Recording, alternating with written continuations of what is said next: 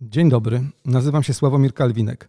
Zaczynamy filmową migawkę, podcast produkowany w Wytwórni Filmów Oświatowych, realizowany razem z Akademickim Ośrodkiem Inicjatyw Artystycznych w Łodzi i studentami filmoznawstwa Uniwersytetu Łódzkiego.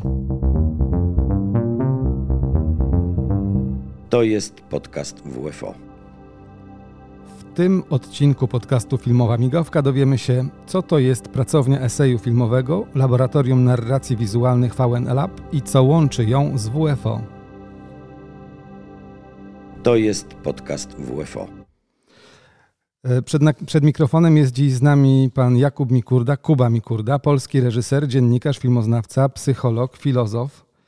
E, dla mnie jest to też współpracownik Wytwórni Filmów Oświatowych i kolega, wykładowca ze Szkoły Filmowej w Łodzi. Dzień dobry, Kubo. Dzień dobry, witam cię Sławku. Zacznijmy od głównego tematu naszej rozmowy.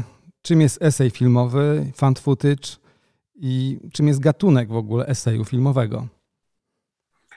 No to, to jest bardzo ciekawe pytanie, dlatego że um, esej filmowy z definicji próbuje wymknąć się, z definicji próbuje wymknąć się definicją. E, to jest forma filmowa mm, gdzieś pomiędzy dokumentem edukacyjnym, dokumentem osobistym, to jest forma filmowa, w, no, rzeczywiście z taką domina, dominantą dokumentalną, e, natomiast e, esej filmowy do eseju filmowego niepodobny trochę. To znaczy, no, esej filmowy w ogóle zaczął się pojawiać na mapie w latach 60. Równolegle z, mm, e, z filmami Trifota czy, czy Godarda, tacy filmowcy jak Anies Warda czy, czy Chris Marker próbowali e, pomyśleć taką formę filmową, która nie byłaby ani ściśle dokumentalna, ani ściśle fabularna, no, która właśnie przypominałaby taki esej literacki, coś, coś co mm, w, mm, pozwoliłoby myśleć o kamerze jako w rodzaju w pióra, czegoś, co pozwala bardzo swobodnie opowiadać i łączyć, i to jest e, e, rzeczywiście jeden z charakterystycznych elementów eseju filmowego. E, z jednej strony bardzo osobistą, jednostkową perspektywę, indywidualne doświadczenie, emocje, ciekawość, a z drugiej strony jednak jakąś próbę opowiedzenia o czymś szerzej, więcej i bardziej uniwersalnie. To znaczy, nie chodzi o to, żebym ja opowiadał narcystycznie o sobie i o tym, co przeżywam, e, ale żebym z tej indywidualnej perspektywy próbował opowiedzieć coś na jakiś temat, próbował złapać jakieś zjawisko, próbował to swoje doświadczenie w jakiś sposób uogólnić. E, I, i, I, tutaj no, otwierają się naprawdę ekscytujące możliwości.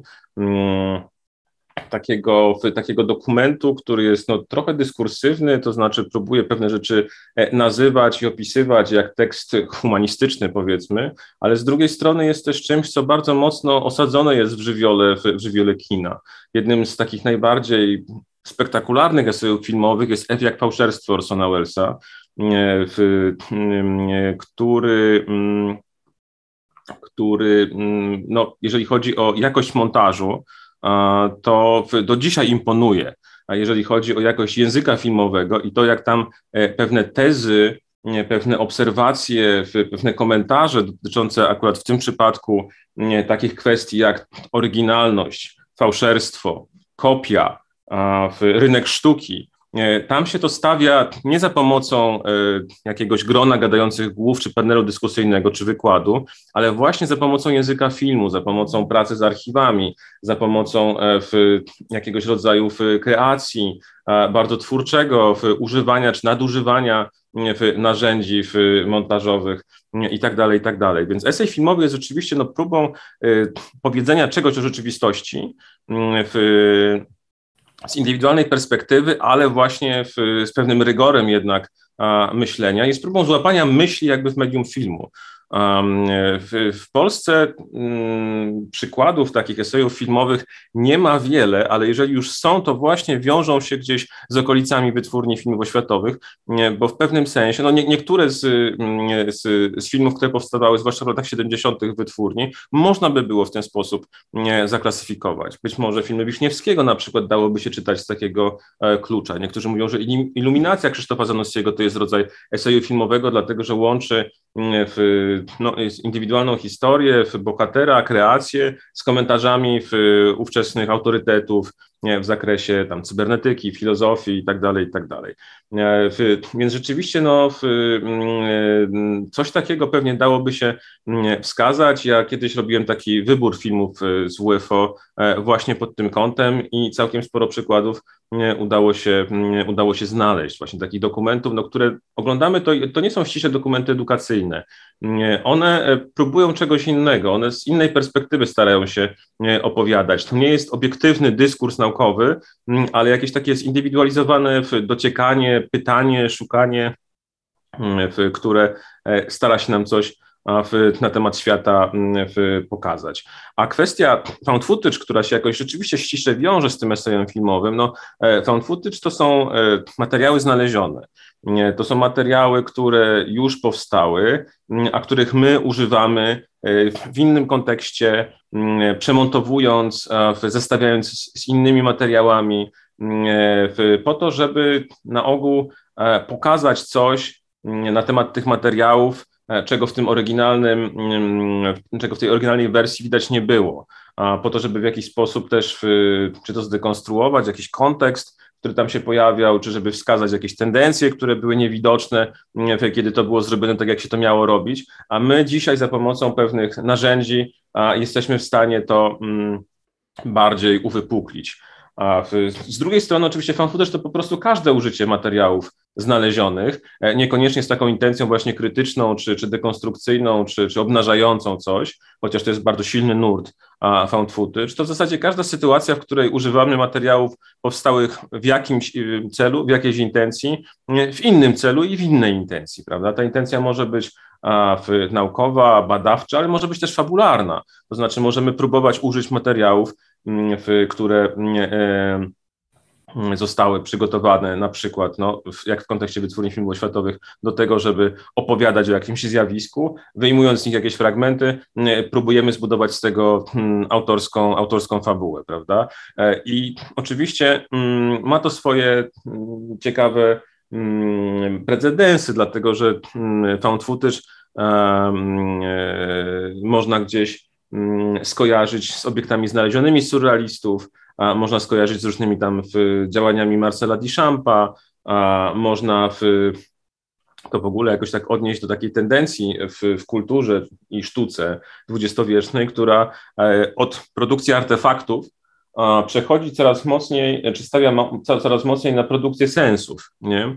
W sztuka, która odchodzi jakby od tego, że artysta czy artystka mają mieć fach w rękach i mają wytworzyć po prostu jakiś przedmiot, jakiś obiekt estetyczny, do tego, że artystka i artystka mogą używać obiektów wytworzonych przez innych ludzi po to, żeby kreować nowe zdarzenia, nowe doświadczenia, nowe sensy i tak dalej, i tak dalej. Jeżeli zgodzimy się co do tego, że mm, tego rodzaju sztuka pracująca na materiałach niewytworzonych bezpośrednio przez artystę czy artystkę mm, jest sztuką godną uwagi, no to wtedy też zgodzimy się na to, że found footage e, może być kinem autorskim i bardzo oryginalnym. To jest podcast WFO. I właśnie w tym miejscu pojawia się VN Lab, pracownia eseju filmowego. Opowiedz, e, co to jest za projekt? Dlaczego to jest e, projekt, który mieści się w Szkole Filmowej w Łodzi? Pracownię eseju filmowego, którą prowadzę razem ze Staszkiem Liguzińskim, to jest taki padacz kina z y, holenderskiej Akademii Filmowej i mój dobry przyjaciel, który od lat zajmuje się tematyką eseju filmowego. Mm, e, to jest miejsce, gdzie staramy się właśnie mm, e, coś na temat współczesnego eseju filmowego i perspektyw tego eseju filmowego powiedzieć, e, pokazać, skatalogować pewne narzędzia, które mają do dyspozycji filmowcy chcący pójść taką, taką ścieżką. To jest o tyle ciekawe, że coraz więcej festiwali, nie tylko festiwali dokumentalnych zresztą, właśnie szuka takich form, takich nieoczywistych form a, e, granicznych, których nie dałoby się zbyt łatwo zaklasyfikować.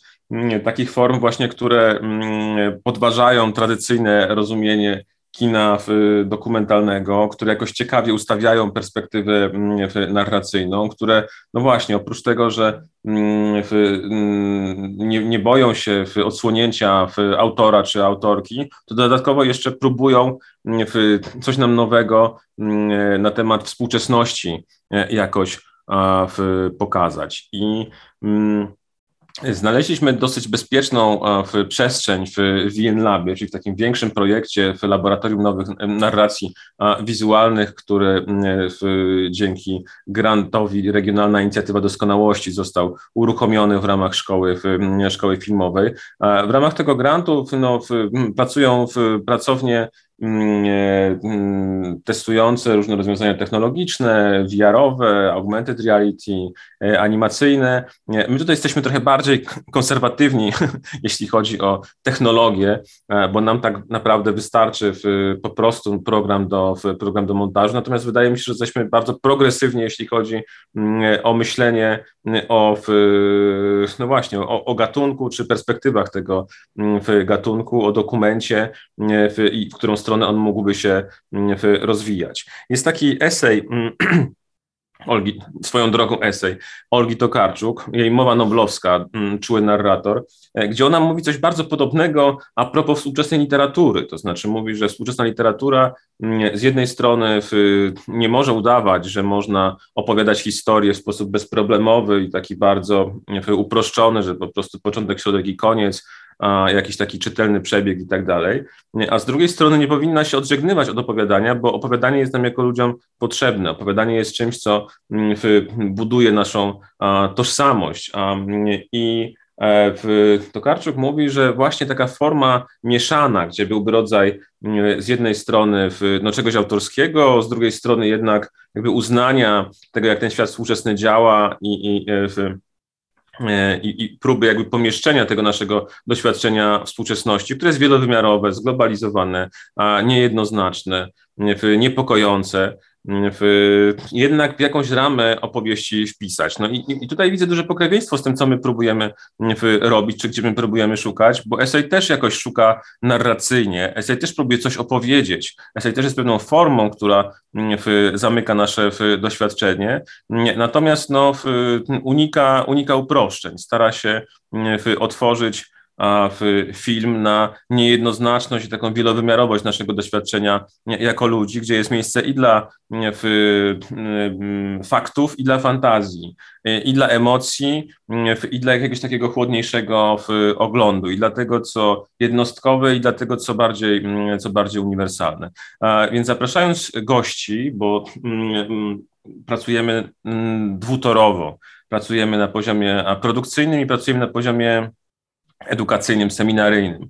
W ramach takiego seminarium eseju filmowego, które odbywało się w zeszłym roku online'owo e, i na które zapisała się jakaś niesłychana ilość ludzi z całego świata, 250 osób tak naprawdę z Australii, tylko nikogo nie mieliśmy, dużo osób z Ameryki Południowej, sporo osób ze Stanów, no Europa no to w ogóle kilka osób z Azji Południowo-Wschodniej, jakieś takie zainteresowanie też jakby to pokazuje formą eseju filmowego, skoro ci wszyscy ludzie mm, w, odpowiedzieli na, nasz, na nasze zaproszenie e, do tego, żeby brać udział w, w seminariach. Niektórzy wstawali gdzieś w środku nocy, jak ci z, ze Stanów Zjednoczonych mm, i, i w, było kilka takich osób, które po prostu przysypiały E, w przerwach e, po to, żeby brać udział w tych, w tych sesjach. Zaprosiliśmy wspaniałych gości.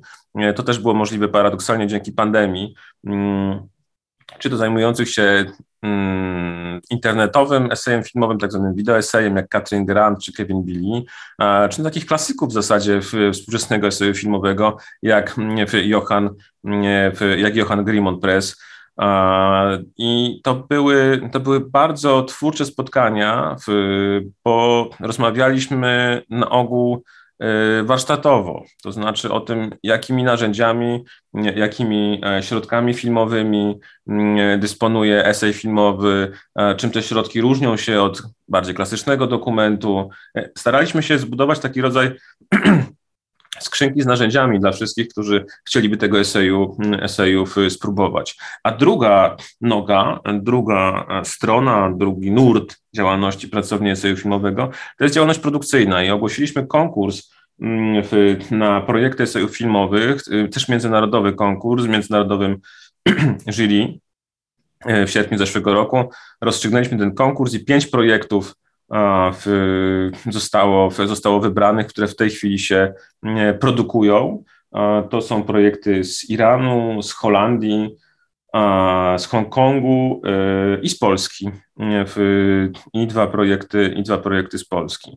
Oprócz tego mamy też taką grupę archiwalną, która pracuje blisko z WFO i która próbuje się przez te archiwa WFO przekopać tak bardziej eksperymentalnie, nie, nie bez żadnego założonego, założonego planu, bardziej otwierając się na te materiały i próbując pracować nad tym, co się w tym spotkaniu z tymi materiałami wyłania. A jak to wygląda w praktyce? No powiedzmy, że ktoś ma nie wiem, ileś tam filmów, ileś tam minut materiału i co z tym robi? Te materiały, którym dysponuje grupa archiwalna, one są oczywiście jakoś już tam sprofilowane pod kątem zainteresowań, e, mm, pod kątem zainteresowań twórców. E, mm, zwykle jest jakieś słowo klucz, e, które pozwala przeprowadzić taką wstępną, taką wstępną kwerendę. Mm, natomiast no, chodzi o to, żeby mm, przyjrzeć się tym materiałom i też troszeczkę się w nie wpatrzeć i wsłuchać, to znaczy zobaczyć, co one tak naprawdę nam mówią i jak to można, jak to można wykorzystać. Będzie mi łatwiej, kiedy opowiem o tym na przykładzie w, w jakichś moich działań, ale na teraz, na teraz powiem tylko, że, że to jest przede wszystkim kwestia, no, wydaje mi się, że skuteczne found footage to nie jest ilustrowanie jakiegoś wcześniej napisanego scenariusza za pomocą znalezionych materiałów, to jest właśnie praca bardzo blisko tego materiału i próba w, w, w wykorzystania tego, co w nim jakoś jest najmocniejsze, e, w, co w nim jest jakby mm, albo na przykład schowane gdzieś na marginesach i wydobycia tego, co, w, co na marginesach. To może być, to może przybrać formę katalogowania, pokazywania na przykład w, jaki sposób pewne zjawiska były przedstawiane w określonym czasie. Nie? Jakby robimy fan footage dotyczący na przykład filmu biologicznego albo życia jakby sposobów portretowania w, mm, życia w, pod mikroskopem jakby w, w, toku, w, w toku rozwoju filmu edukacyjnego. Jak wiadomo, wytwórnia miała zawsze do tego świetnych twórców i świetne narzędzia, w, mm, była technologicznie bardzo do przodu, jeśli chodzi o film biologiczny, e, więc to jest bardzo wdzięczny materiał po to, żeby no, pokazać coś na temat, po pierwsze, no, takiej ikonosfery, która się, z tym, która się z tym wiąże, różnych tendencji, które się pojawiały na przestrzeni lat, jakichś mniej lub bardziej obecnych tematów. I, i, I przez to na przykład no, skatalogowanie tego to jest jakiś rodzaj działalności badawczej, tak, pokazujemy w, z jednej strony, jak to działało w obrębie WF-u, ale też mówimy o czymś więcej, mówimy w ogóle o tym, jak kształtowała się wyobraźnia e, nasza, taka biologiczna, dotycząca no, tego, co właśnie niewidoczne w gołym, w gołym okiem. To mogą być jakieś takie materiały, w, na przykład dotyczące dotyczące życia codziennego, prawda? I to jest jakaś cenna informacja a, co do pewnych pożądanych i postulowanych e, zachowań, a, postaw, e, konstrukcji ról społecznych, prawda? I teraz możemy to z perspektywy się temu przyjrzeć, może trochę krytycznie, może trochę prześmiewczo, ale pokazując no właśnie jakby jak w danym momencie w ówczesny dyskurs, ówczesna ideologia jakby budowała czy widziała obywateli Polski Ludowej, tak, jeżeli się ograniczymy do tego, do tego, do tego okresu. To mogą być jakieś kwestie technologiczne dotyczące właśnie konstruowania urządzeń, e, relacji ze środowiskiem naturalnym, a bardzo dużo jest tych takich materiałów dotyczących jakichś właśnie budów z lat 70., prawda, i takiego no, z naszej perspektywy dzisiaj dość bezlitosnej, bezlitosnej eksploatacji środowiska a w, przez taką industrializację ciężką. Nie? No i to jest też świetny materiał po to, żeby coś na ten temat mm, pokazać. Nie powiedzieć, tylko pokazać, prawda, bo dobrze zmontowany film mm, w, zadziała w dużo lepiej niż dobrze napisany tekst. Wytwórnia filmów oświatowych. 70 lat historii polskiej kinematografii. I wróćmy teraz do projektu. Y, w ramach tego projektu powstanie co najmniej jeden film, a mianowicie film w reżyserii Tomasza Węgorzewskiego, film pod tytułem Non-Duality. Y, zmontowany ma być przez Macieja Mądrackiego. O czym to ma być film? Jak on ma być zrobiony? To jest bardzo ciekawy przykład. Byliśmy jakoś zaintrygowani, e, chociaż ja i Staszek nie, nie, nie, nie, nie braliśmy udziału, jakby aktywny, nie braliśmy aktywnego udziału w pracach jury. Byliśmy tylko moderatorami całej tej sytuacji, ale też byliśmy zaintrygowani mm, e, tym, co Tomasz Węgorzewski, reżyser teatralny, chce z tym materiałem, materiałem zrobić. Materiałem z WFO, przypomnijmy, materiałem że to są z WFO, Oczywiście to jest jakby pierwszy, to, to, to był pierwszy pomysł od razu, że to musi być materiał z WFO. To jest ciekawe, że współczesny teatr y, e, często sięga po takie bardziej eseistyczne strategie, strategie mieszania właśnie różnych form, języków, estetyk i tak dalej. No w kinie to się dzieje dużo rzadziej, kino oczywiście jest z natury swojej ekonomicznej dużo bardziej oporne, jeśli chodzi i trudniejsze, jeżeli chodzi o eksperyment, o testowanie jakichś takich drobniejszych rzeczy, prawda, robienie drobniejszych projektów, no bo jeżeli już robimy, to już robimy. A w, to już mamy, w, uruchamiamy jakąś dużą maszynę a, i tam a w tej przestrzeni na eksperyment jest, jest oczywiście dużo mniej. Mm, więc ciekawi mnie bardzo taki przeszczep y, Tomka Węgorzewskiego z teatru do, mm, do kina. E, no, ten, to pojęcie wyjściowe, non-duality, czyli takich właśnie sytuacji, w których no, mm, rozpuszczają nam się e, najbardziej utrwalone kategorie, takie opozycje czy podziały na wnętrze e, i zewnętrzne, na to, co na to, co moje i co nie moje, na, na to, kim jestem ja i kim jest ktoś inny, na świat zewnętrzny i jakieś wewnętrzne przeżywanie mm, różne takie duchowe stany, prawda, w których jakby dochodzi do jakiejś takiej dziwnej jakby jedni doświadczenia.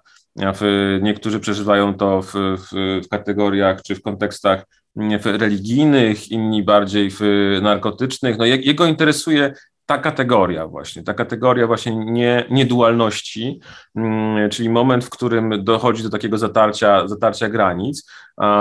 I, e, no, i tu mamy dobry przykład takiego myślenia mm, eseistycznego, to znaczy, że punktem wyjścia jest jakieś pojęcie, wydawałoby się dość ezoteryczne, dość nieuchwytne, prawda? Jakby o co tutaj może e, chodzić. Natomiast on jakby będzie chciał za pomocą tych materiałów, które e, w, znajdzie w wytwórni filmów światowych z najróżniejszych kontekstów, bo to mogą być materiały, mm, które dotyczą jakoś tych kwestii, o których powiedzieliśmy, w, ale mogą to być materiały z, w, powstałe z zupełnie inną intencją. Będzie szukał obrazów, mm, sytuacji, a, scen, które w jakiś sposób jakby wokół tej dziwnej kategorii, a wokół tego dziwnego stanu właśnie roztopienia się w świecie będą się, będą się poruszały. Sam jestem ciekawy, co znajdzie.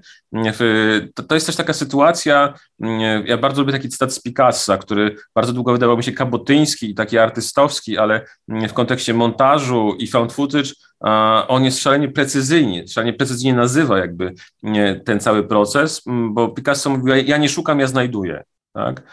W, o co chodzi z tym szukaniem i znajdywaniem? No właśnie, że kiedy, kiedy fiksujemy się na coś, co chcemy e, znaleźć, kiedy mamy scenariusz napisany bardzo precyzyjnie i na kartce widzimy, mm, że potrzebujemy tutaj mm, samochodu, który przejeżdża przez tunel na przykład, prawda? Albo potrzebujemy wodospadu mm, górskiego. No to Będziemy szukać, będziemy szukać, będziemy szukać. Być może w, E, nam się uda, być może nam się nie uda, e, ale tak naprawdę w tym szukaniu możemy przeoczyć bardzo wiele rzeczy, które mm, e, nadawałyby się do naszego projektu, jakoś go ciekawie poszerzały, coś nowego do niego wnosiły, może zmuszały do zmiany koncepcji, ale w, w, momencie, kiedy my się zafiksujemy na ten konkretny obraz, no to tam tego nie ma, prawda? To nam się kompletnie jakby z radaru to wymyka. Natomiast właśnie kiedy otwieramy się na, na te poszukiwania e, i mówimy sobie, dobra, mam ramowy scenariusz, mam pewne ramowe założenia, mam pewne ramowe kategorie, mm, wiem mniej więcej, jak chciałbym to poukładać, ale jakby w tych ramach pozwalam sobie na pewnego rodzaju swobodę i być może znajdę coś, co mi ten scenariusz mniej lub bardziej wywróci. Wtedy się dzieją ciekawe rzeczy, myślę, bo wtedy nie myślimy jakby tym wyjściowym pomysłem, tylko właśnie myślimy materiałem. Szukamy w samym materiale i ten materiał zaczyna nas prowadzić. To, to, to jest też coś, co znają wszyscy, którzy montowali kiedykolwiek film, prawda, że można albo przepraszam, fiksować się na jakimś pomyśle wyjściowym, na scenariuszu, zwłaszcza w przypadku montażu dokumentu, prawda? Albo przyjrzeć się temu materiałowi i e, poszukać tego, co w tym materiale jest najmocniejsze. A być może to jest zupełnie inny film, niż nam się wydawało. Przypomnę, że naszym gościem jest dziś Kuba Mikurda, dziennikarz, filmoznawca, psycholog, filozof i przede wszystkim reżyser, wykładowca ze Szkoły Filmowej w Łodzi. Za chwileczkę wrócimy do rozmowy, w której poruszymy temat tego, jak e, Kuba wykorzystał materiały archiwalne z wytwórni filmów oświatowych, ale to za chwileczkę, bo w tej chwili kilka słów o podcaście Filmowe Migawki. To jest podcast WFO. Naszych podcastów możecie słuchać na platformie YouTube, Spotify, Apple Podcast, Google Podcast oraz na stronie Akademickiego Ośrodka Inicjatyw Artystycznych. Odnośniki znajdziecie na stronie wfo.com.pl łamane podcast lub w opisie odcinka. Sama seria podcastów to nie tylko rozmowy z twórcami związanymi z wytwórnią filmów oświatowych, znanymi w Polsce i na świecie reżyserami, operatorami czy innymi osobami związanymi z branżą filmową. To spotkania również ze studentami łódzkiej szkoły filmowej, młodymi artystami, którzy dopiero wchodzą w świat wielkiej kinematografii oraz z uznanymi autorytetami. To jest podcast WFO. Wracamy do rozmowy z Kubą Mikurdą. Opowiedz e, kilka słów o własnych projektach. Solari, Solaris Mona Mur, film o Lemie mhm. z wykopiowań WFO. Co to jest tak, za film? To, to, to, to, jest film w ogóle, który został zainspirowany przez, e, przez WFO. To, to jest taka sytuacja rzeczywiście, że mm, kiedy mm, pracowałem nad swoim poprzednim filmem, a Ucieczka na Srebrny Glob, o czym jeszcze za chwilę pewnie pogadamy, mm, Mm, przejrzałem bardzo dużo materiałów y, dotyczących y, kosmosu, filmów edukacyjnych o e, mm, astronomii, o mm, astrofizyce, e, szczególnie z lat 60. te filmy jakoś mnie zachwyciły, takie czarno-białe, bardzo efektowne, z dużym kontrastem, jak film Janusza Stara właśnie, Mm, w niezwykłego Meliesa, po prostu polskiego kina dokumentalnego. Mm, I ja tych e, materiałów nie mogłem wykorzystać w Żuławskim. Natomiast no, one były dla mnie jakoś szalenie, szalenie intrygujące i trochę sobie od razu zacząłem w głowie szukać mm, jakiegoś e, sposobu, żeby się do nich, do nich zabrać, jakiegoś kontekstu, w którym one mogłyby, mogłyby wybrzmieć. I mniej więcej w tym samym czasie w, przeczytałem książkę mm, Agnieszki Gajewskiej Zagłada i Gwiazdy mm, o Stanisławie Lemie. Ta sama autorka opublikowała niedawno taką dużą biografię mm, Lema, w której autorka uderza w takie tony bardzo mi bliskie, bo tony psychoanalityczne. E, to znaczy czyta książki Lema, fabuły Lema, obrazy, które tam się pojawiają, w, przez pryzmat jego doświadczeń zagładowych, przez pryzmat jego doświadczeń wojennych. A, nigdy otwarcie e, przez Lema niekomentowanych, niewypowiedzianych, nie rozpamiętywanych i tak dalej, i tak dalej. No teza jest bardzo prosta i taka psychoanalitycznie oczywista, że Lem niejako wyparł te skrajnie trudne doświadczenia, traumatyczne doświadczenia wojenne, mm, ale one wróciły w przebraniu, one wróciły w, przez pewnego rodzaju e, fiksacje tematyczne, e, przez pewnego rodzaju e, w, sceny, które oficjalnie nie są o wojnie, oficjalnie nie są w, w, o, o, o w jego własnej historii, ale jeżeli przyjrzeć się im pod pewnym kątem, tak na nie trochę z ukosa spojrzeć, okazuje się, że one są dokładnie właśnie, dokładnie właśnie o tym. To jest trochę, trochę rozumienie tego lema poprzez na przykład e, to, co jest pokazane w filmie Borysa Lankosza, w filmie dokumentalnym. Tak, tak, tak, tak. W filmie Borysa Lankosza, autor Solaris, ten wątek też się bardzo mocno, bardzo mocno pojawia. Natomiast y, y, ja pomyślałem, ponieważ no, Solaris jest jedną z moich ukochanych, jeśli nie tą najbardziej ukochanych, ukochaną powieścią w ogóle, tak, nie tylko science fiction, nie tylko powieścią Lema, e, po prostu historią fikcyjną, którą czytałem, i metafizyczną, i filozoficzną, i egzystencjalną, i z elementami śledztwa, kryminału i tak dalej.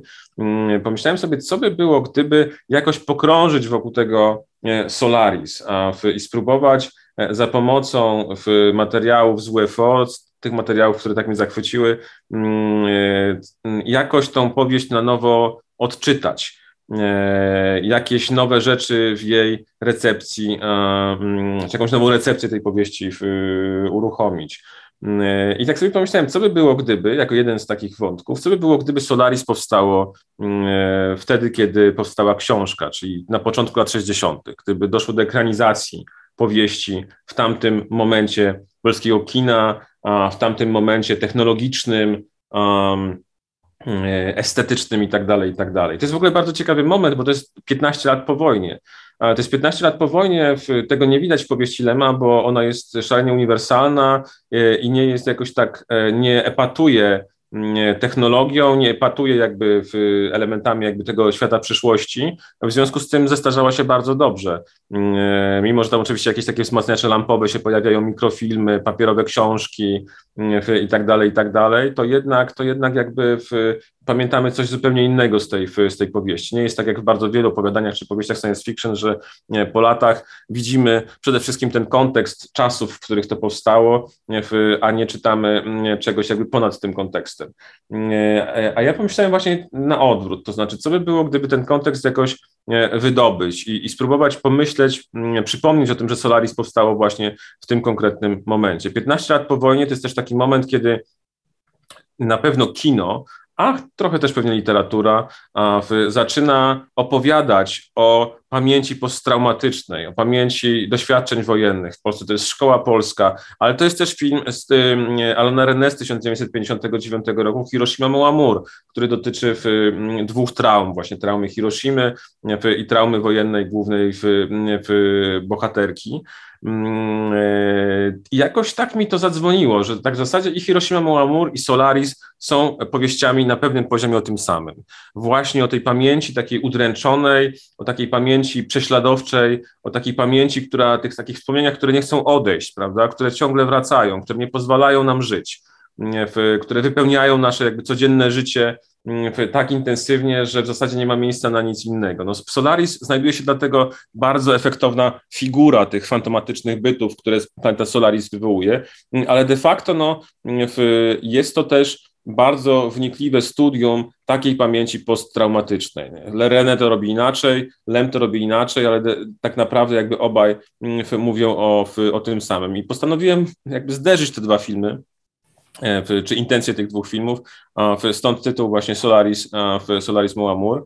Mm, e, I e, za pomocą materiałów mm, jakoś z WFO, jakoś ten kontekst pokazać, jakoś wydobyć to, że na Solaris tak naprawdę jest mm, jest ta pamięć o wojnie, tak? To znaczy, że, w, że rzeczywiście w, lecimy na to Solaris w 60 roku, w, ale w tym 60 roku no, znajdujemy tam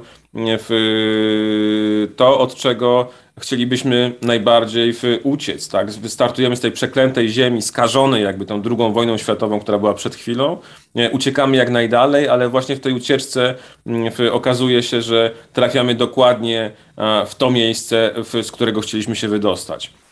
I tutaj jakby niespodzianki, materiały wspaniałe absolutnie mm, i takie właśnie rzeczy, które przychodzą e, z, z, z niespodzianie zupełnie. No. Mm, to, co jakoś mi się bardzo ładnie pokazało, kiedy oglądałem te materiały, no to właśnie taki rodzaj e, naiwności, radości, e, takiej baśniowości w ogóle tego mm, wyobrażenia o podboju kosmosu. Takie jak właśnie w filmach wspomnianego Janusza Stara, gdzie ten podbój kosmosu no, ma charakter niemal jakby taki rozrywkowy, prawda, mm, trochę sensacyjny, trochę komediowy. Tymczasem właśnie no, ulema ta perspektywa jest zupełnie inna, dużo bardziej odczarowana, dużo bardziej trzeźwa, dużo bardziej bezlitosna dla, dla, dla człowieka. Ale, ale ten materiał na przykład pozwoli mi jakoś tak, mm, myślę, pewną ewolucję tego myślenia o podboju kosmosu pokazać. Kiedy ten film będzie można zobaczyć? No, mam nadzieję, że w maju przyszłego roku będziemy, będziemy gotowi. Na, pewno, na pewno w przyszłym roku to, to, to, to, to, to będzie festiwalowo jakoś pokazane. Pracujemy teraz intensywnie. Oprócz tych materiałów z WFO zrobiłem ogromny research w Polskim Radiu. E, I tam są na przykład audycje Solaris z lat 60., tam są rozmowy z Lemem z tamtego, z tamtego okresu. Bardzo chciałbym się trzymać właśnie tego momentu, to znaczy tego przełomu lat 50. i 60., tak żebyśmy poczuli trochę właśnie, co mógł widzieć w Lem, kiedy to, kiedy to pisał, jakby, jaki moment technologiczny e, mógł w, w obserwować. Tak? No, taka fantazja, gdybym miał tutaj streścić, to znaczy jakby wyglądało Solaris, gdyby powstało w roku 61, To jest podcast WFO. Wróćmy teraz jeszcze do Twojej twórczości. Następny film Ucieczka na Srebrny Glob. Mówię o nim dlatego, że on też składa się z wykopiowań z WFO. Tak, tam mamy kilka bardzo, bardzo pięknych fragmentów. Tak jak wspomniałem, no, te, te, te rzeczy kosmiczne były, mm, były dla mnie e, bardzo ciekawe. Nie byłem w stanie wielu z nich zmieścić, mm, ale, ale w, mm, Szkolenie tak- kosmonautów, tak... wyobrażenie lądowania tak. na Księżycu, to są te rzeczy, tak, o których tak. mówimy. Szkolenie kosmonautów jest wspaniałe i też pozwoliło nam pokazać mm, e, znowu też taki moment, w, którym e, pracował tym razem Żuławski mm, i to, że na przykład kostiumy z, mm, ze Srebrnego Globu e, były kostiumami robionymi na bazie kostiumów pilotów z tamtego, z tamtego okresu. I to bardzo ładnie można pokazać. Tak, oczywiście można to powiedzieć, ale zrobiliśmy split screen, gdzie to bardzo ładnie widać, e, gdzie jest, gdzie jest właśnie, są fragmenty mm, mm, ze szkolenia, z ubierania tego kostiumu, takiego bardzo skomplikowanego. Mm, I u nas mamy podobną, e, podobno, podobny obraz samego, samego filmu. Jest tam absolutnie piękny kadr taki, który w moim filmie nabrał z mojej perspektywy jakiegoś zupełnie magicznego wymiaru. Jest taki film edukacyjny o w kosmosie, w którym, który polega na tym, że prowadzący, narrator rysuje na tablicy Ziemię, planety i tak dalej. To, są, to jest ja przepustka w przestworza, o tym mówisz? Jest, być może to jest przepustka w przestworza. To jest film kolorowy na pewno. Mm, do sprawdzenia. Natomiast, natomiast jest tam świetna, e, świetny moment, kiedy ten prowadzący rysuje mm, taki okrąg na tablicy pierwszej, który za chwilę będzie ziemią, on go wypełni. E, ale w tym rysowaniu tego okręgu na tablicy jest coś takiego, wiesz, jak e, magicznego, nie? Tak jak właśnie tam jakby przy jakichś takich procedurach magicznych trzeba ten okrąg na ziemi narysować właśnie. To jest też coś takiego z takiej kreacji ex nihilo trochę właśnie. Czarna tablica i ta dłoń, która rysuje jakby to białe kółko.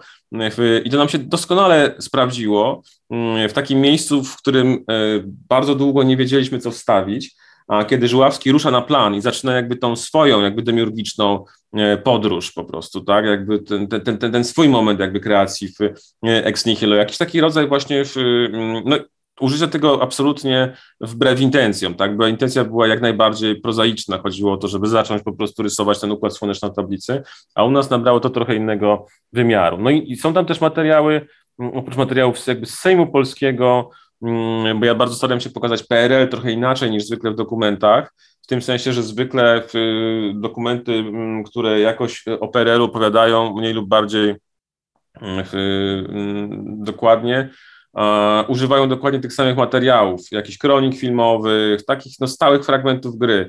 Ja sobie um, przysiągłem po prostu, że nic takiego u nas się nie zdarzy. To znaczy, że każdy materiał, który się pojawi, musi e, być nowy, musi być niewidziany, musi być jakoś inny. E, I tutaj na przykład no, ta perspektywa tego Sejmu PRL-owskiego e, bardzo fajnie się jakoś sprawdziła. Mm, często jest też tak właśnie, że w filmach, w wytwórni filmów oświatowych ta perspektywa jest inna niż w kronikach filmowych. Nie? Tam coś innego się rejestruje niż w oficjalnych kronikach, jakaś inna prawda czasu. Mm, e, przez to, że, w, że fokus jest mm, inaczej zdefiniowany. Czasem może się coś pojawić w tle, co nie mogłoby się pojawić w oficjalnym, jakby takim właśnie kronikofilmowym mm, materiale. Więc to był dla mnie bardzo ciekawy, bardzo ciekawy, bardzo ciekawy zestaw materiałów, też żeby w tym pogrzebać i szukać tego PRL-u trochę inaczej pokazanego. No i y, świetne rzeczy, gdzie się pojawiają młody Żuławski i młody Wajda. Materiał z planu popiołów, bardzo prosty patent, gdzie mm, obrazek swoje, a dźwięk swoje, z różnych, z różnych momentów jakby pracy na tym planie, nie, ale przez to, mm, przez to ten film ma dosyć unikalną jakość, tak, nie jest taki dosłowny, reporterski, a tylko przez to, że ten dźwięk się raz schodzi, raz się rozchodzi, ma jakąś taką mm, w, w poetycką wręcz taki, taki poetycki wymiar i tam rzeczywiście bardzo fajne takie rodzajowe ujęcia Żuławskiego, Żuławskiego z Wajdą udało nam się znaleźć i oczywiście od razu się na nie rzuciliśmy i wykorzystaliśmy je w filmie. Ale przypomnijmy w ogóle, czego dotyczy, dotyczy ten film. E, no, Kim tak, był tak, Andrzej tak, Żuławski, bo dla nas jest to oczywiste, ale myślę, że nie dla wszystkich słuchaczy. Tak, to jest film o, mm, o tym, jak Andrzej Żuławski robił w, w połowie lat 70. w Polsce e, film science fiction na Srebrnym Globie, który miał być superprodukcją, który miał być filmem redefiniującym gatunek science fiction. Mm, e, I e, jak to się stało, że, produkcja tego filmu została przerwana na kilka tygodni przed planowanym zakończeniem zdjęć przez nowego ministra kultury Janusza Wilhelmiego. To jest film, jak sam Żuławski mówił, a, w, a propos Srebrnego Globu, to jest film o samym filmie, ale też jakby o całym procesie pracy nad tym filmem, e, historia pewnego życia i pewnego kraju, tak Żuławski to nazywał. I, I rzeczywiście te cztery warstwy jakoś tutaj współgrają, to znaczy zarówno treść i obrazy z samego filmu na Srebrnym Globie, jak i ten kontekst produkcyjny, najbardziej ekscytujący i najbardziej przygodowy w całej tej historii.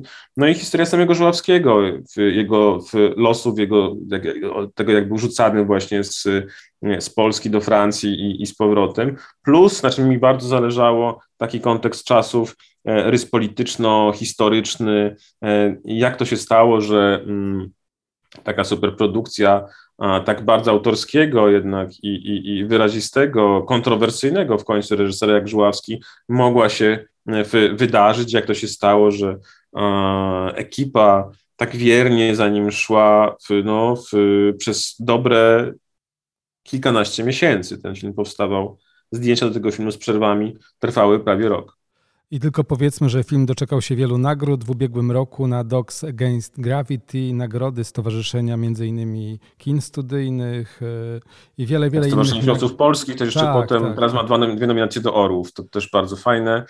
I między innymi za najlepszy montaż. I to, i to jakoś mi, e, to mnie bardzo cieszy, bo bardzo rzadko dokumenty trafiają do tej branżowej kategorii najlepszy montaż. I mam wrażenie, że no, to, jak pracowaliśmy z archiwami, w tym z archiwami WFO, e, na pewno, na pewno w, tutaj zwróciło uwagę. Również nagroda na festiwalu mediów Człowiek w zagrożeniu w Łodzi. Tutaj taka drobny, to taki drobny trend ode mnie jako łodzianina. E, także warto zobaczyć ten film. A gdzie go warto zobaczyć? Czy jest do, dostępny w kinach, czy tylko na portalach VOD? Tak, tak, tak. Jest w, tej, w tej chwili jest dostępny w, głównie na portalach VOD, na portalu VOD.pl i na portalu w, mm, festiwalu Dogs Against Gravity. E, jeszcze od czasu do czasu zdarzają się pokazy, pokazy kinowe, w których ja zawsze staram się uczestniczyć i rozmawiać z widzami. A więc zapraszamy Państwa, w, być może, być może coś takiego mm, gdzieś w Waszej okolicy mm, będzie miało miejsce, wtedy będziemy mieli przyjemność zobaczyć się osobiście. A nam było bardzo miło gościć dzisiaj w naszym podcaście Filmowa Migawka Kubę Mikurdę, reżysera, filmowca, pedagoga, również człowieka zamieszanego w projekt VN Lab, pracownię eseju filmowego. Dziękujemy Ci bardzo za spotkanie. Dziękuję bardzo Sławku, dziękuję Państwu i trzymam kciuki za WFO. To był podcast Filmowa Migawka. Dziękuję Państwu serdecznie za to spotkanie. Zapraszam na następne odcinki. Przypominam, że jesteśmy obecni na Spotify, Apple Podcast, Google Podcast oraz na wielu, wielu innych stronach. Wystarczy wpisać e, w internecie filmowa migawka, wszystko będzie jasne. Dziękuję i do usłyszenia za tydzień.